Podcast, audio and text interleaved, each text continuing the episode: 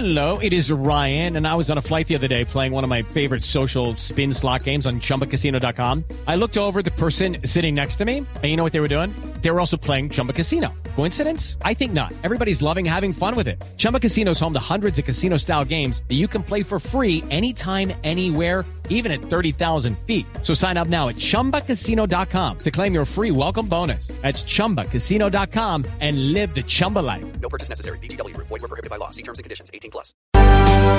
El próximo pulso en el Congreso, Felipe, será alrededor del ascenso del general Nicasio Martínez, comandante del ejército, que está metido por cuenta de la publicación, desde la publicación del New York Times, en toda esta polémica sobre la circular que abriría, en opinión de expertos, la puerta de los falsos positivos. Es el Congreso el que debe decidir en las próximas horas si asciende o no al general Martínez. No, no ha sido condenado, ¿eh? Bueno, Mencionado, ¿no? no ha sido condenado. ¿Hay investigaciones abiertas, Ricardo, contra el general eh, Martínez? Dicen en el ejército que no hay investigaciones pendientes. Lo que pasa es que la agencia AP reveló este fin de semana un informe del CTI de 2016 muy fuerte sobre las inconsistencias en los pagos de siete recompensas que lo tocan directamente al gener- general Martínez. Entonces, digamos que ahí está la mancha, ahí está la, digamos que la preocupación en este momento. Y ese es el pulso, si pesan más los antecedentes del general Martínez o las denuncias periodísticas que hay sobre el general Martínez, a portas como estamos del ascenso que es a general de tres soles, que es la máxima. No, cuatro, full. Cua- ya full, ¿no? Sí, cuatro, señor. cuatro, cuatro soles en el ejército colombiano. El ponente de ese ascenso es el senador del Partido Liberal, Jaime Durán. Senador Durán, buenos días. Buenos días, Néstor, y a su audiencia. Senador, ¿usted ve ambiente en el Senado para ascender hoy al general Martínez? ¿Qué va a pasar en la plenaria del Senado?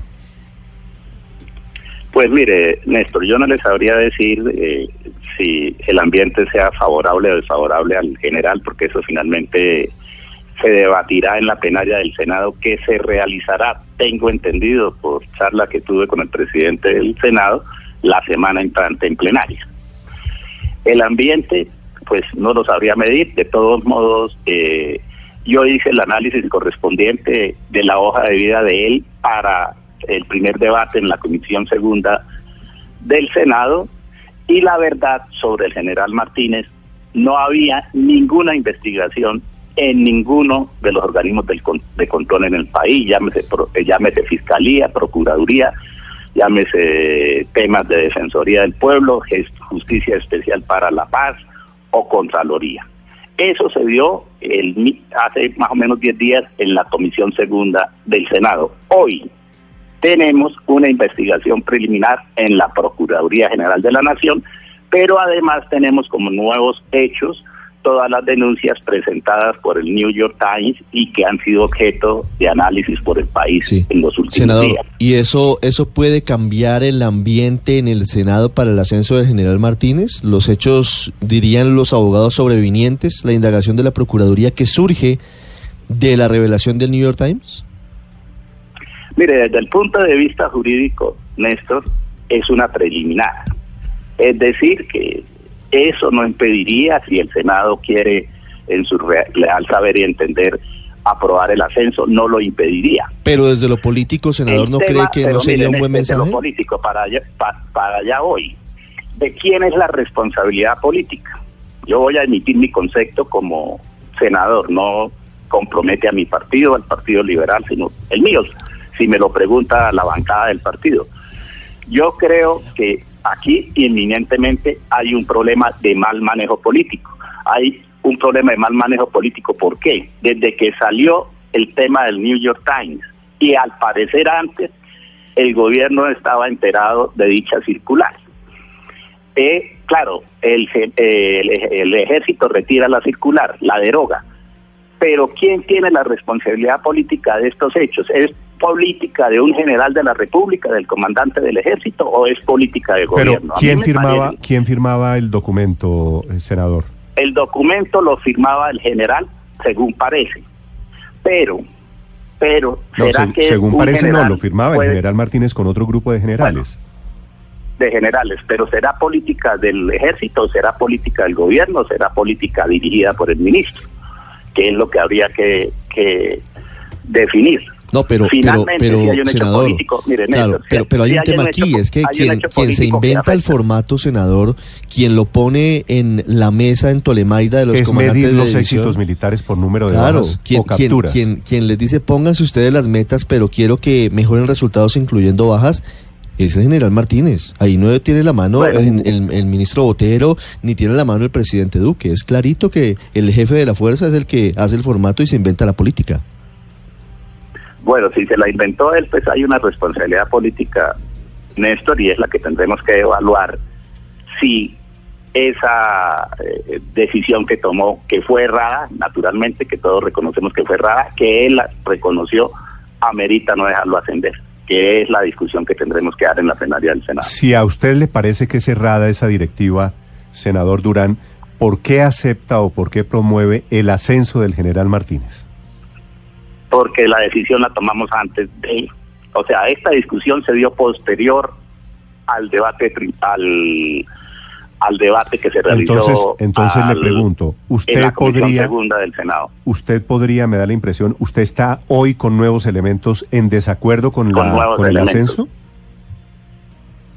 No le no le no le podría responder en este momento, tendría que analizarlo porque creo que es una responsabilidad mía analizarlo a fondo y, naturalmente presentar mi punto de vista en la plenaria del Senado que será la semana entrante. Senador, eh, una de las entidades que más se ha puesto o más ha puesto en tela de juicio a varios generales, entre ellos al general Nicasio, es Human Rights Watch.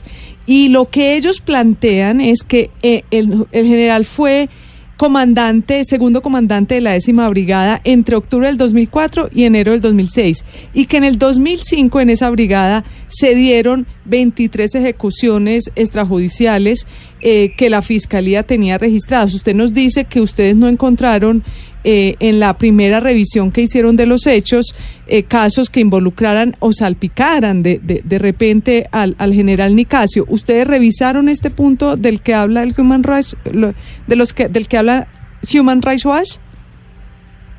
Específicamente no, pero pedimos en el proceso que llevamos adelante, pedimos y, e información a la Fiscalía en tres oportunidades.